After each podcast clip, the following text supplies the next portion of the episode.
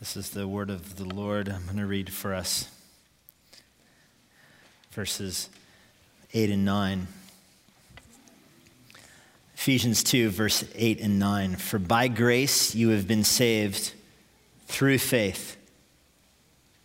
And this is not your own doing, it is the gift of God, not a result of works, so that no one may boast.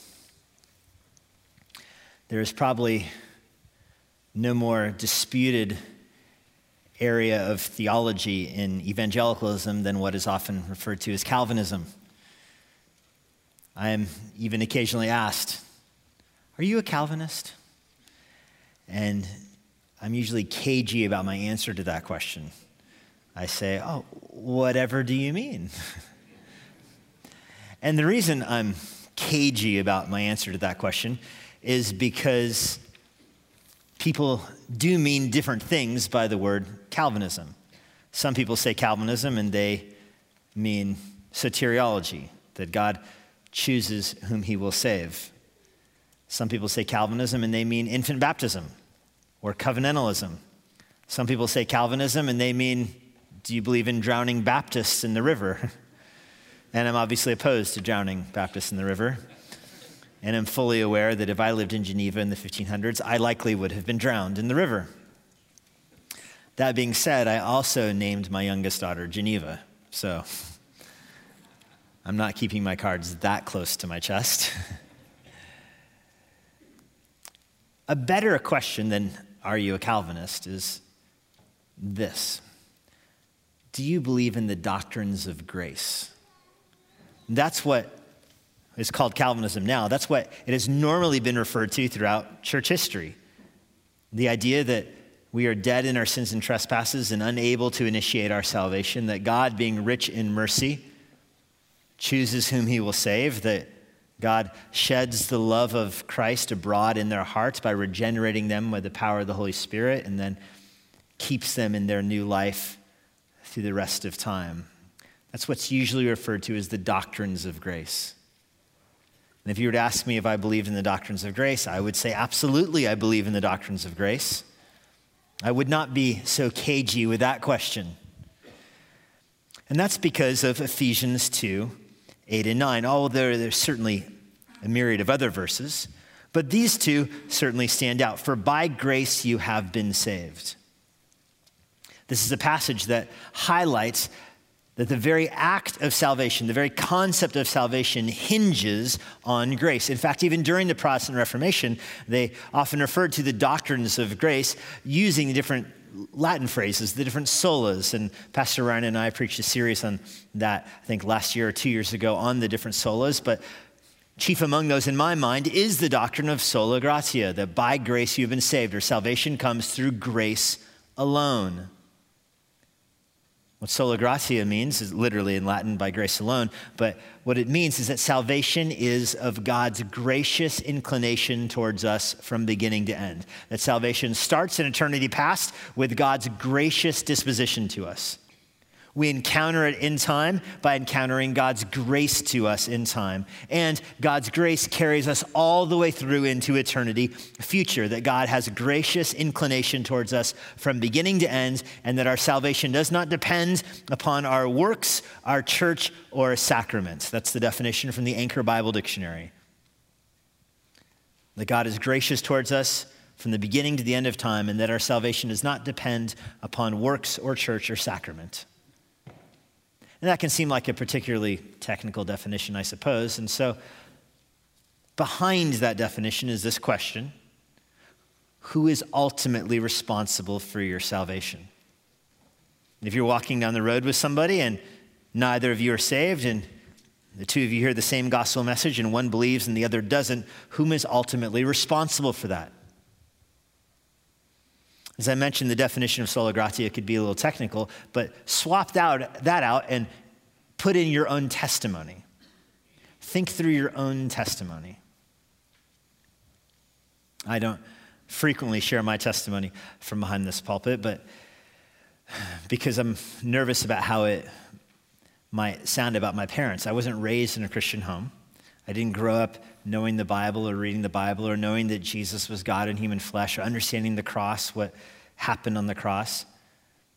And I, the reason I don't often share my testimony is because just saying that it might cast my parents in a negative light, and I don't, I don't mean that. My parents loved me and cared for me and gave me a great childhood and a great upbringing, for which I'm eternally grateful. Nevertheless, I didn't grow up knowing or being taught the gospel. And it was my senior year in high school when a friend of mine in soccer, a, a teammate of mine in soccer, uh, started inviting me to church. And I think back how he and I, Tommy was his name, how Tommy and I became friends. It was very providential. He was a sophomore on the team, I was a senior.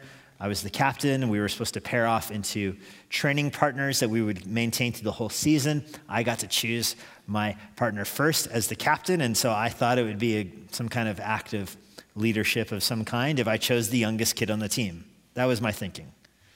So I chose the sophomore, and he and I became training partners that year. I knew nothing about him.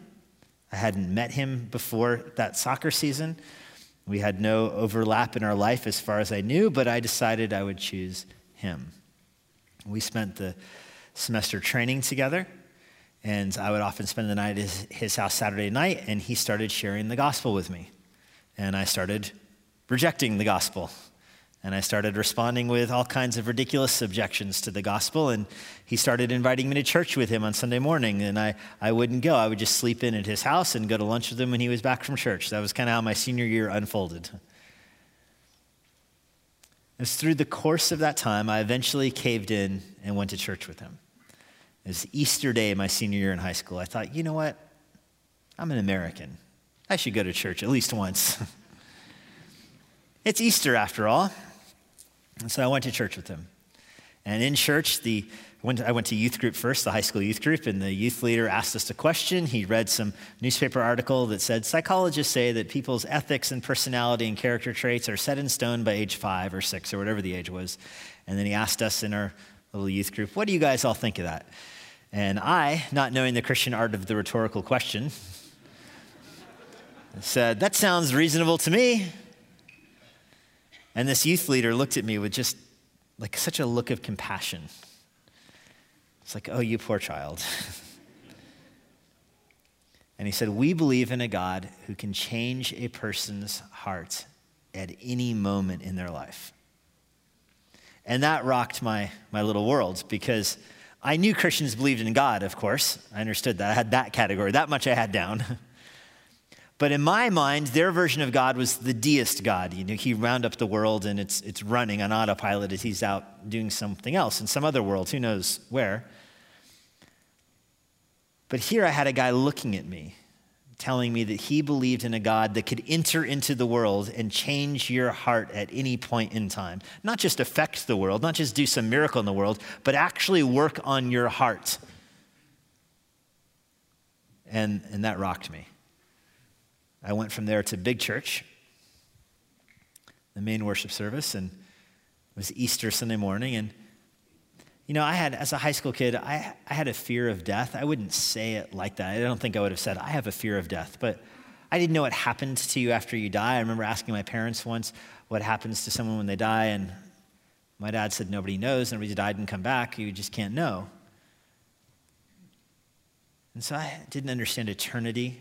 I didn't know if Ecclesiastes 3 that God has set eternity in the heart of man, but he cannot fathom what is done from beginning to end. So this is in my mind. And I go to church, and the pastor preaches on the resurrection.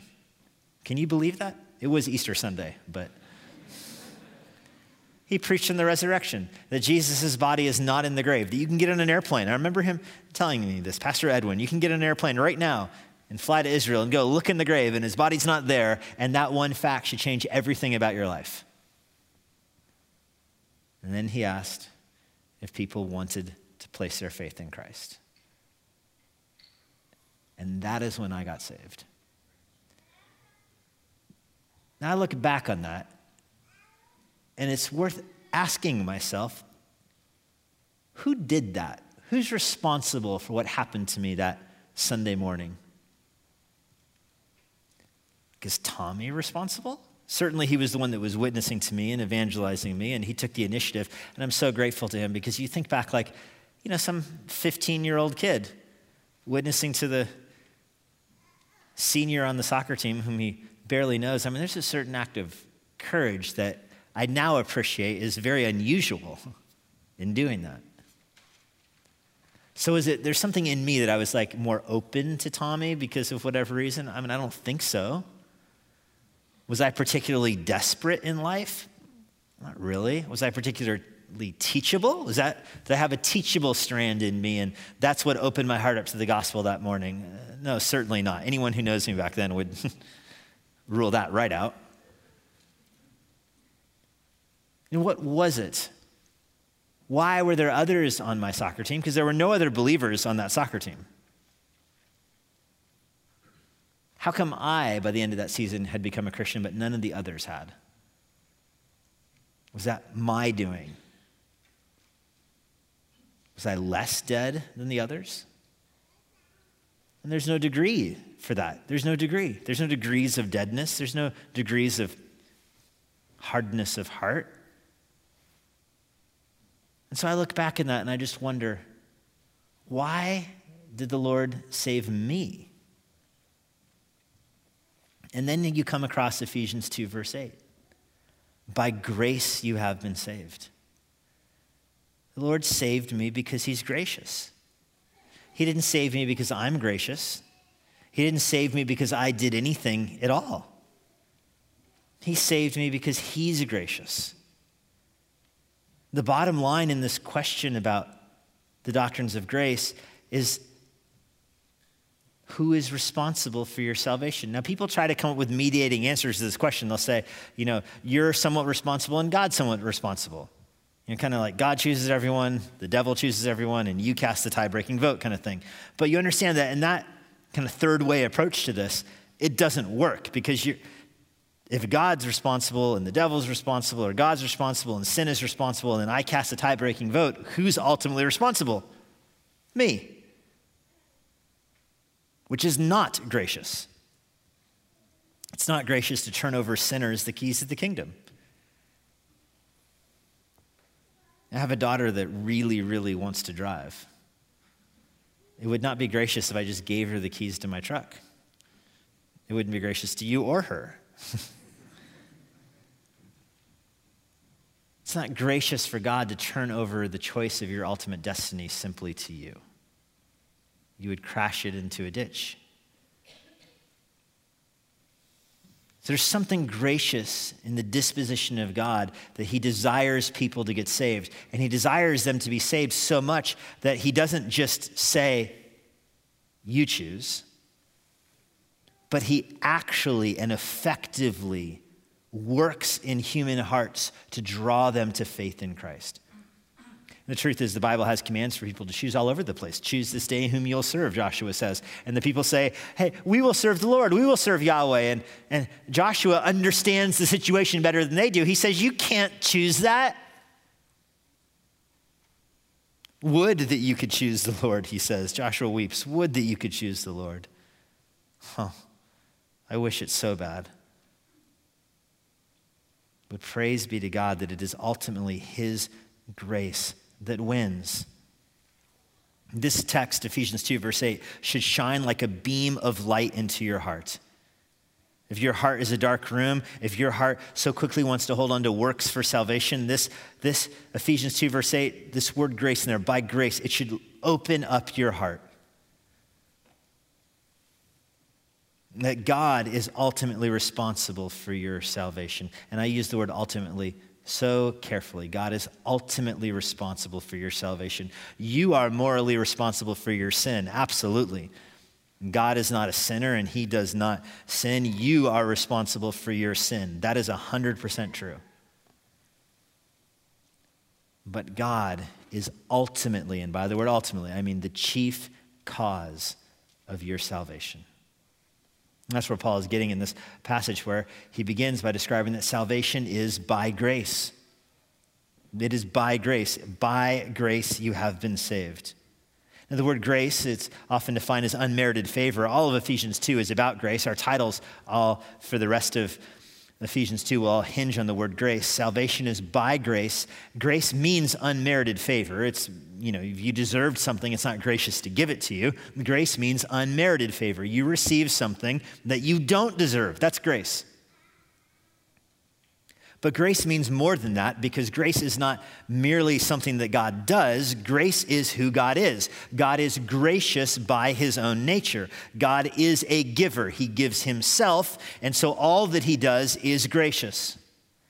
I just want to unpack a little bit in the context of Ephesians 1 and 2 what it means that God is gracious.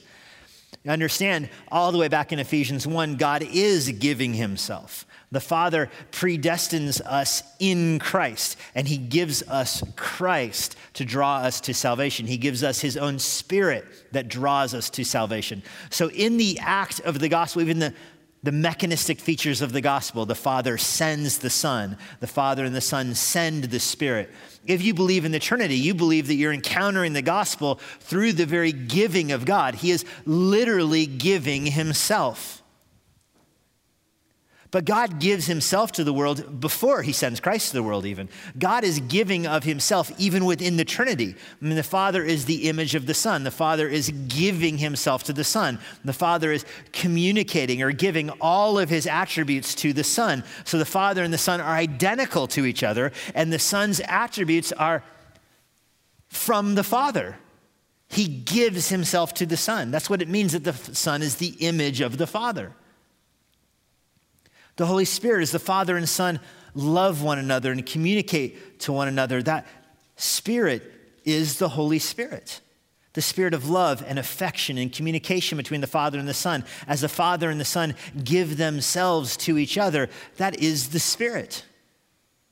And all of this is eternal. There's no beginning to this. The Father has eternally begotten the Son. The Son is eternally the image of the Father. That's why he's called the Son. The Spirit is eternally the image, I mean, the, eternally proceeds from the Father and the Son. Eternally, the spirit of joy and communication and fellowship and love between the Father and the Son. So, do you understand that before God created the world, he was a giving God? The Father has always been giving himself. And now, in creation of the world, the Father and the Son and the Spirit, their giving nature breaks forth into the world. And I have said this last several weeks going through Ephesians. You have to ask yourself, why did God create the world? And the answer is God created the world to share himself with the world so he could be glorified in the world. Do you understand that God is glorified in the world by him giving himself to the world? He gives himself to the world. The world can now reflect and radiate and magnify the glory of God. This is why God has to be experienced through grace, because he gives himself to the world, so you are receiving from him. The word grace and the word gift in Greek, it's the same word. It's the same word. Grace and gift are redundant, they're synonymous.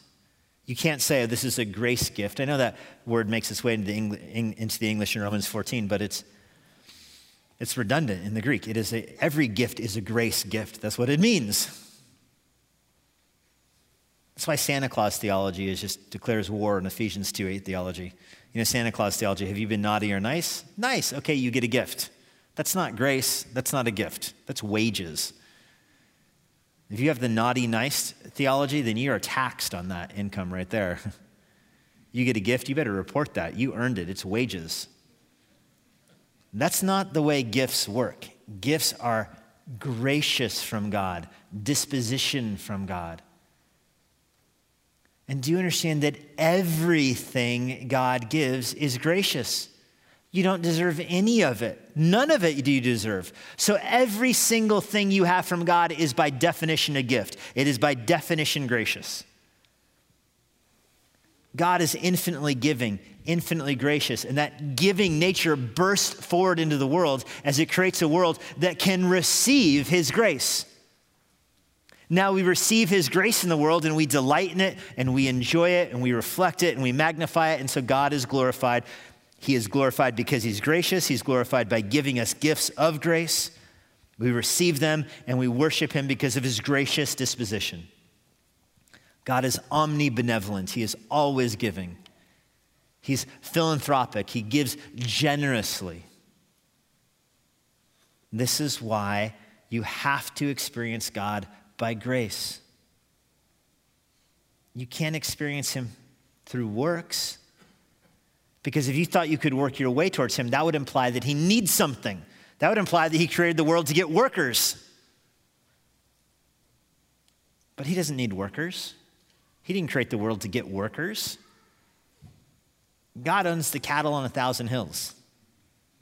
Also, comma, he owns the hills.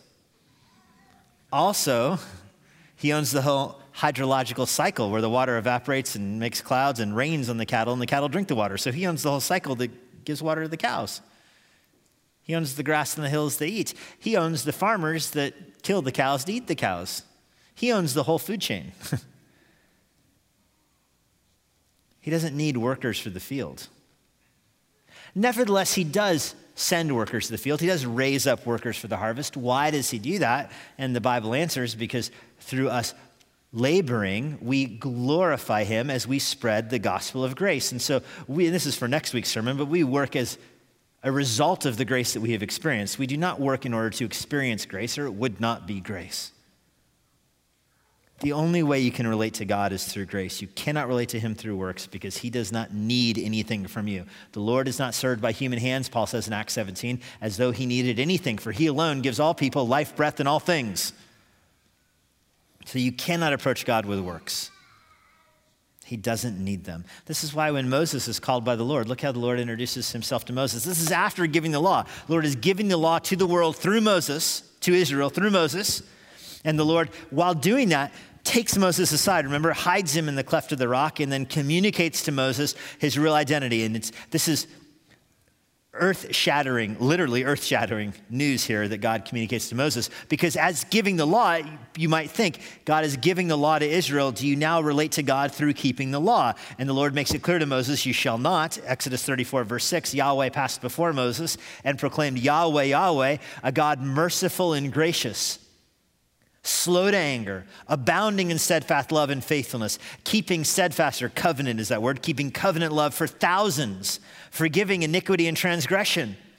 So the Lord kind of pulls the car over here with Moses out in the wilderness and says, Listen carefully, Moses. I am gracious, gracious, gracious, slow to anger, abounding. Notice that kind of fountain language, abounding. His graciousness is coming out of him in covenant love for thousands. Of course, he forgives iniquity. Of course, he forgives transgression. Of course, he forgives sin because of how gracious he is. But there's not a period there where this goes on to the tension that is through the whole Bible. The Lord is gracious and forgives iniquity. At the same time, Lord will by no means clear the guilty. He will visit the iniquity of the fathers and the children and the children's children to the third and fourth generation. So both of those are true. You cannot approach God through works. You can only approach Him through grace. You can only have your sins forgiven through grace, which He is eager and generous in giving. And at the same time, that doesn't mean He's going to overlook sin. There is going to be a world with hell in it. There is going to be a world where sinners are cast into hell because God is holy and He is just. And for a simple reading of this, we wonder how can they both be true? How can God be gracious and save people by grace, but also punish people in hell? How can they both be true? This is what's behind the question. If God is, if salvation is really by grace, why doesn't God save everybody? And the way the argument generally goes is if salvation is by grace, that means that nobody would be in hell because God is so infinitely gracious, he would just save everybody. Since there are people we know are not saved, there is the reality of hell. Therefore, salvation must not be all of grace. There must be some human component that is needed for salvation that is missing that God cannot himself provide. But that's the wrong answer to this riddle. If the riddle, again, to reframe it, is if God is infinitely compassionate and gracious and giving of himself, and you relate to him by grace, how come he still judges sin? How come there is the reality of hell? How come he visits the iniquity of fathers and the children and the children's children? How come he by no means will clear the guilty if he's infinitely gracious? This is just another variation of the question why Is there suffering in the world? Why doesn't God save everybody? Why didn't God keep the devil from the garden? Why did God allow sin to enter the world? And the answer is because God is more glorified. His graciousness is more seen in the narrow way of the gospel than the wide road of universalism. You learn more about God by being in a world with a cross and an empty grave than in a perpetual Garden of Eden. You learn that these are both true. You only can be saved by grace but you are certainly condemned by works. So if you want to relate to God, you have to relate to Him through grace. You cannot relate to Him through works. And chief among His grace to us is Jesus Christ. He's the ultimate example of grace. Because when you think of God being gracious to the world, of course, there's the common grace He gives the world. There's weather and sunsets and milkshakes and in some years, professional sports you can watch. Those are examples of common grace. Those don't save anybody. You want to talk about salvation, you have to get to particular grace that comes always through Jesus Christ. Never far behind the word grace is the smiling face of the Father who gave us his Son. This is why when the gospel of grace goes to the world, it's magnifying God who is the God of grace. 2 Corinthians 4, verse 15, a critical verse for understanding this. This is all for your sake, Paul says. So as grace extends to more and more people, it increases thanksgiving to the glory of God. This is how critical it is to understand that salvation is by grace, that as God saves more and more people, more and more people are coming to faith, it is multiplying exponentially the thanksgiving to the glory of God. Why does salvation result in exponential thanksgiving to the glory of God? Because it is by grace. It is a gift He is giving. And as grace goes around the world, the glory of God is multiplied. Well, first, salvation is by grace. Secondly, it is through faith. It's by grace and it is through faith. Grace and faith are sort of the twin sisters here of salvation. They operate together. There is an order to them. The grace is the door and faith is the hallway. You could say it that way. Salvation is by grace, but it is through faith. Faith is the channel in which you experience Christ. You enter faith by grace, you pursue Christ through faith. The target of this, the goal of your salvation is both grace and faith leading to Christ. Christ is the object, He is the destination. You're saved only through grace. It's the only pathway to faith. The only way that you cannot get to faith through works, you cannot get to faith through effort. The only, only entrance, the only access to faith is grace. And faith is how you meet Christ, because you cannot meet Christ apart from faith. Without faith, it is impossible to please God. So salvation is by both grace and faith. It is gracious of God that He gives you faith, would be the best way to say it. It's fine that God saves by grace. He does save by grace. He saves because He's gracious. And the means by which He uses to save you is faith, which comes from Him. Verse 8 By grace you have been saved through faith. Through faith. And this is not your undoing, it says. And the this here refers to not just the faith, but also the grace. It's a package deal. That your faith and your grace is not your undoing, it's the gift that God gives you. He gives it to you graciously. So much so that in Acts 14, when the disciples are preaching the gospel, they say that they are sharing the word of grace. They're calling people to put their faith in Christ by believing the word of grace.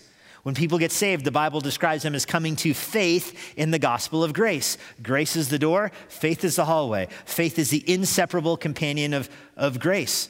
When God gives you grace, He's giving you grace so that you have faith, so that you believe. Both are a gift.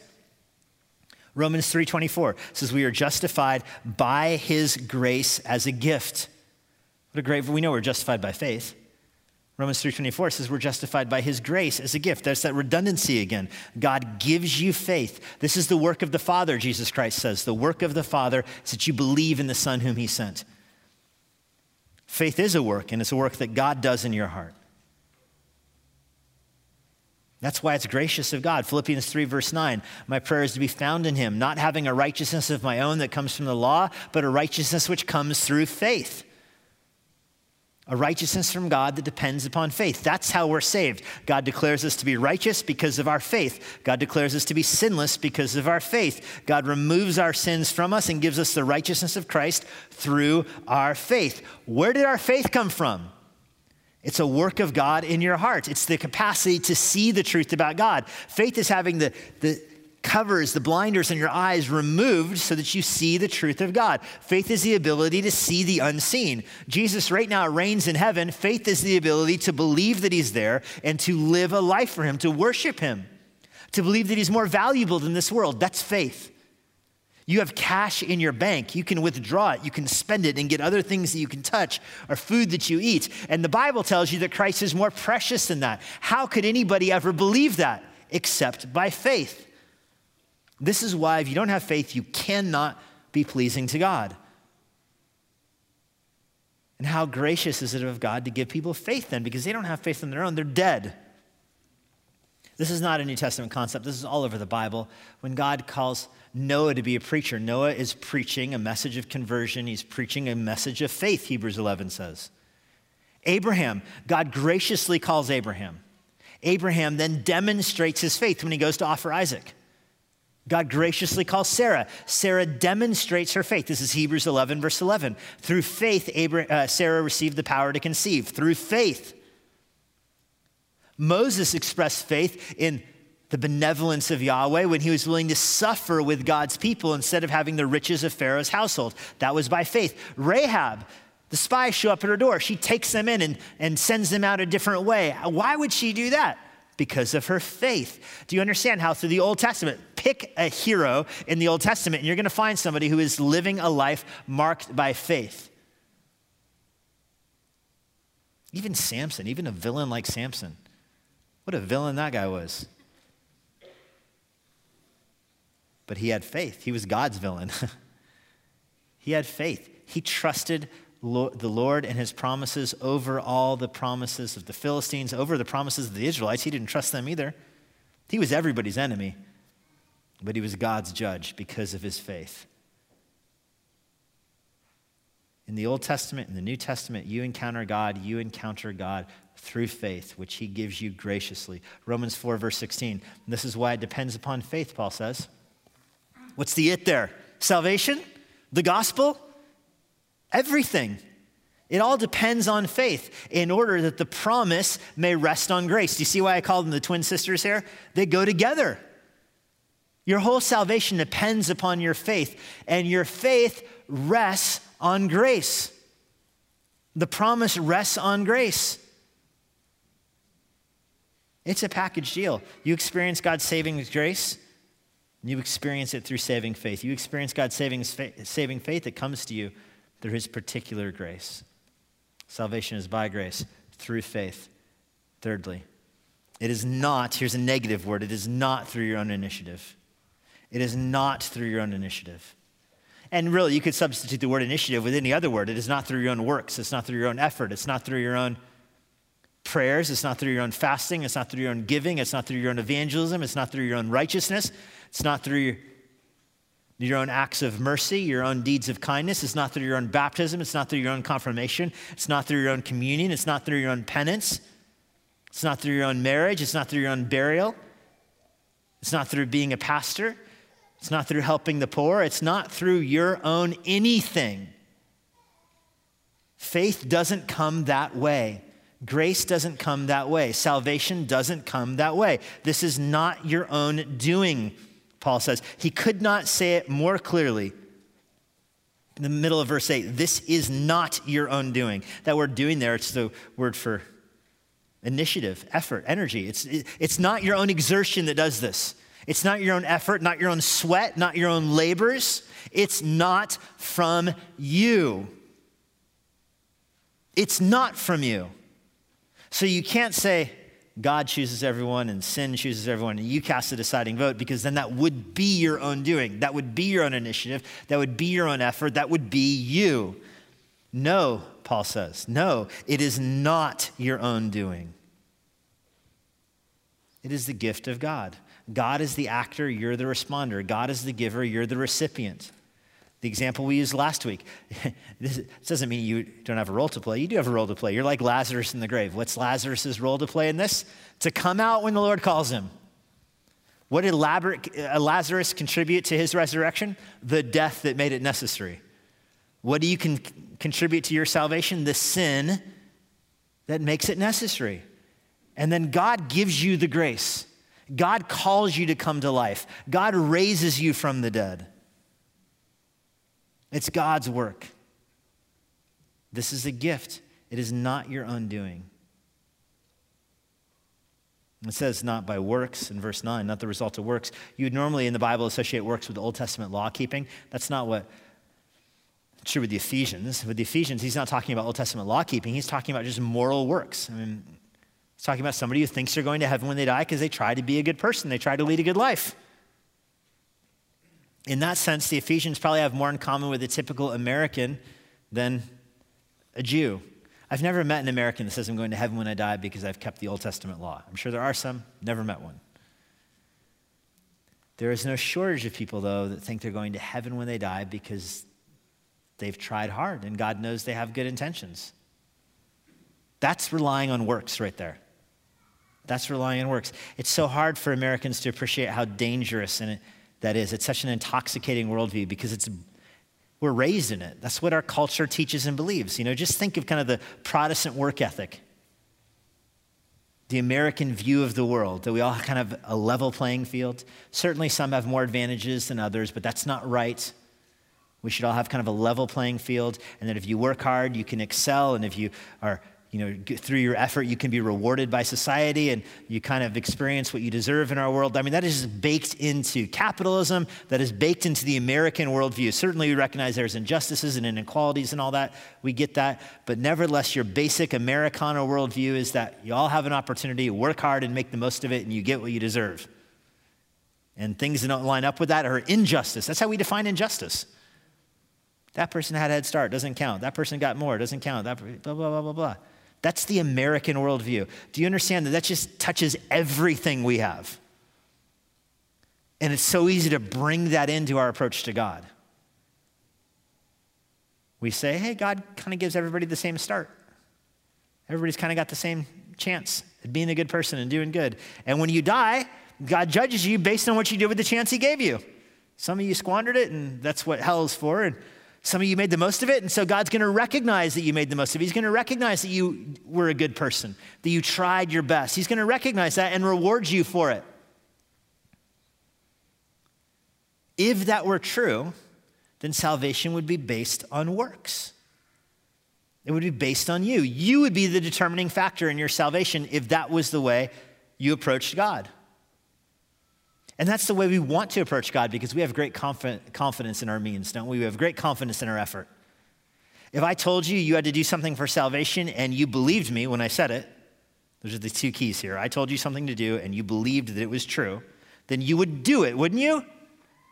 If I said in order to be saved, you have to walk 100 miles, and you believed me that God would save everybody who walked 100 miles, you would start walking to Richmond right now.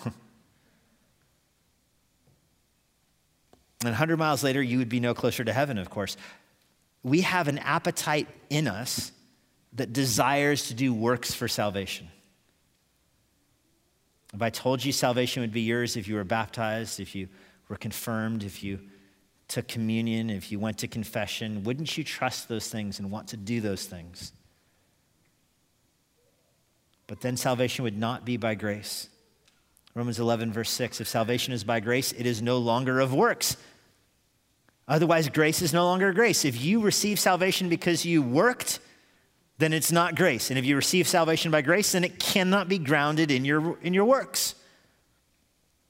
You cannot look to your behavior as the anchor or the basis or the initiator of your salvation or of winning God's favor because none of those things can accomplish it. The only thing that wins God's favor is Christ's perfect life, not ours.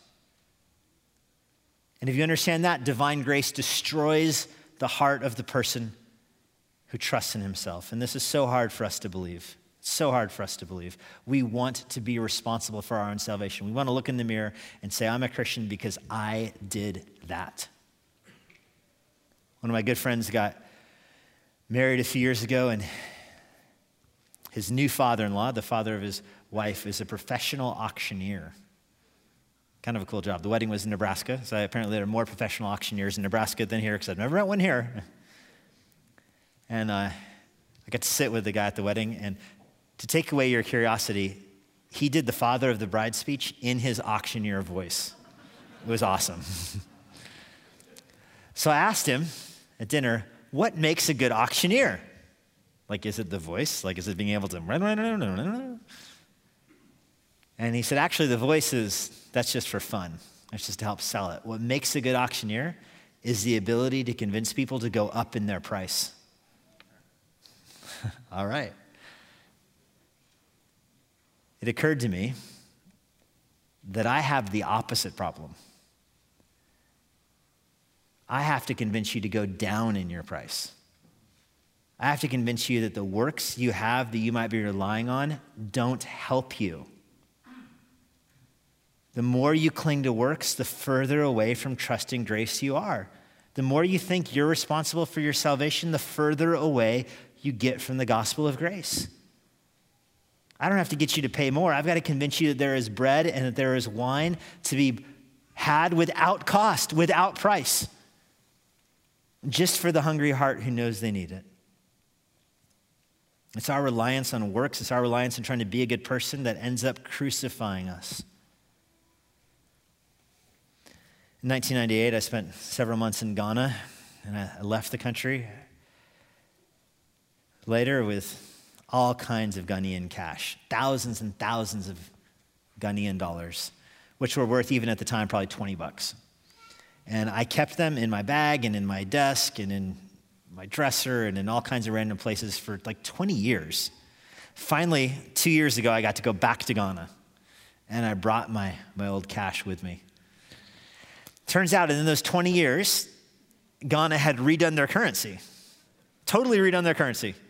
And the old bills were worthless.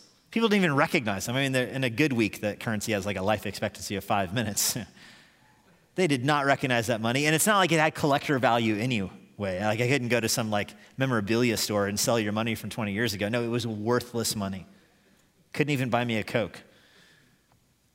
That's what it's like for the person who relies on works for salvation. You approach God and you say, I have these works that I've done. I have these works that I've done. Will you receive them? Can I pay for my salvation with these? And it, it's not a currency he accepts. It doesn't matter how much of it you have, it matters that you're trying to pay in something that's not recognized. You can't bargain for it, you can't persuade God you deserve it. May your silver perish with you. You know what works are good for? Works are good for showing how far short you fall. Think of your work. You feed the poor. Or this is, this is something more realistic. You are a good dad. You work hard to be a good dad and to provide for your family. That's what you're doing in life. And you know the Lord's going to see that. And so you die and you stand before God, and what do you say? You say, I'm, here's my work. I have my work right here in my hand. I am a good dad. I've worked hard to give a good life to my kids. That's what I'm trusting in right here. Here it is. Will that get you into heaven? And the answer is no, because that's a work. God's not approached through works. He's not impressed by your works. Even just your meager work of being a good dad right there. Think of how far different that is from the divine work, that God is the perfect heavenly father. Your work falls sh- so far short of his. Now, I've done all these good things in my, my kids' lives, yeah, but not compared to the perfect life of Christ. All your works do are showing you how far short you actually fall. Your works are just convicting you of sin and yet you're presenting them as if they're the ticket to righteousness. They only expose your sin. So you're trying to pay with your good works in your hand. And what do works do? Well, works kill, works crucify. So you're trying to pay with your good works, and instead you find your good works nailing you to the cross. Your good works are exposing you for being a sinner, they're showing how far short you fall and you say, Lord, these are my works. And the Lord only sees someone whose own works are testifying against them. Romans 3, verse 20 no one can be declared righteous by works of the law. You present your works, and instead you find the law is killing you. The law is putting you to death. The law is crucifying you. The holiness of God is your standard because it's God's standard. Your works show that you don't meet it, and then you try to offer it. And you're there being nailed to the cross of your own works and your works are hammering you and hammering you and testifying that you are a sinner and you cannot be saved because you're a sinner. And so, what do you do as you're being crucified by your own works? What, what can a person do? He can only call for mercy. And you beg your works now to show you mercy. You beg your works to relent. You beg your works to stop convicting you of sin. You were trusting in yourself as a good person five minutes ago, but once that's exposed before God, you begin begging the testimony of your life no longer convicts you of sin, and you beg your works for mercy. And you know what works cannot do? They cannot show mercy. Works cannot show mercy. And so now you found yourself convicted by your own sin leveled by your own works. You were trusting in them, and instead they turned against you. And then perhaps at that moment, you have a new appreciation for Titus 2:11. The grace of God appeared bringing salvation. Or John 1, the law came through Moses, but grace and truth through Jesus Christ. And you realize there's a different way of salvation that does not depend on works. It does not depend on me being a good person. And then you hum to yourself, Nothing in my hand I bring, simply to the cross I cling. And then there's hope for salvation because now you're approaching God through receiving what Christ has done for you. You're the receiver. When they nailed Christ to the tree, they dug a hole in the ground, they elevated the cross, and they nailed to Christ your works. Your works didn't just kill you, your works killed Christ as well. And as he's nailed to the cross, the ground is opened up, and out of the ground flows a fountain of grace, a fountain of grace coming from the cross, a fountain of grace at the very foot of Calvary. That's where grace comes from into the world. And that fountain of grace frees us from relying on our own works. If you're here as a believer, if you've trusted Christ, what should you do with this passage? Well, you should repent of trusting in works. You should be on the lookout in your mind for places you trust yourself, places you trust works. You should be on the lookout in your heart for little corners of your heart where you still think that you are a Christian because you fill in the blank. And you find those and you crucify them so that you keep going back to grace. And if you're here this morning and you're not a believer, you've never trusted in Christ, then I pray this morning you would cry to Christ for salvation. This morning you would call to him and tell him that you want to trust his grace. And you say, Yeah, but I thought you said it didn't depend upon me. Listen, who brought you here this morning? I didn't drive you here. The Lord is working on you if you're here this morning. This depends on the Lord, and He brought you here, and He's convicting you of your sin, and He's letting you know you cannot save yourself. That's Him who's doing that. And if the Lord is working in your heart, you respond in faith. You get up and you leave the grave like Lazarus did, and you respond in faith. Nothing in our hands we bring, Lord. We have no work which we can hold on to, nothing which we can rely. We can only hold on to your cross. We can only boast in Christ. It's all of you, it's not of us. So we trust you, Lord. We cling to you. We rely on you. Put to death any desire in our hearts to trust ourselves. Cleanse us from that and help us be servants of you and you alone. We ask this in Jesus' name. Amen. And now, for a parting word from Pastor Jesse Johnson. Thanks for joining us today. If you're in the Washington, D.C. area, I would love to meet you personally at Immanuel Bible Church. Our service times and other church information is on our website at ibc.church. If you want information about the Master's Seminary and their Washington, D.C. location, go to tms.edu. I hope this resource has been an encouragement to you and it helps you seek the Lord daily, serve others around you, and share the gospel of Jesus Christ with boldness. May the Lord bless you.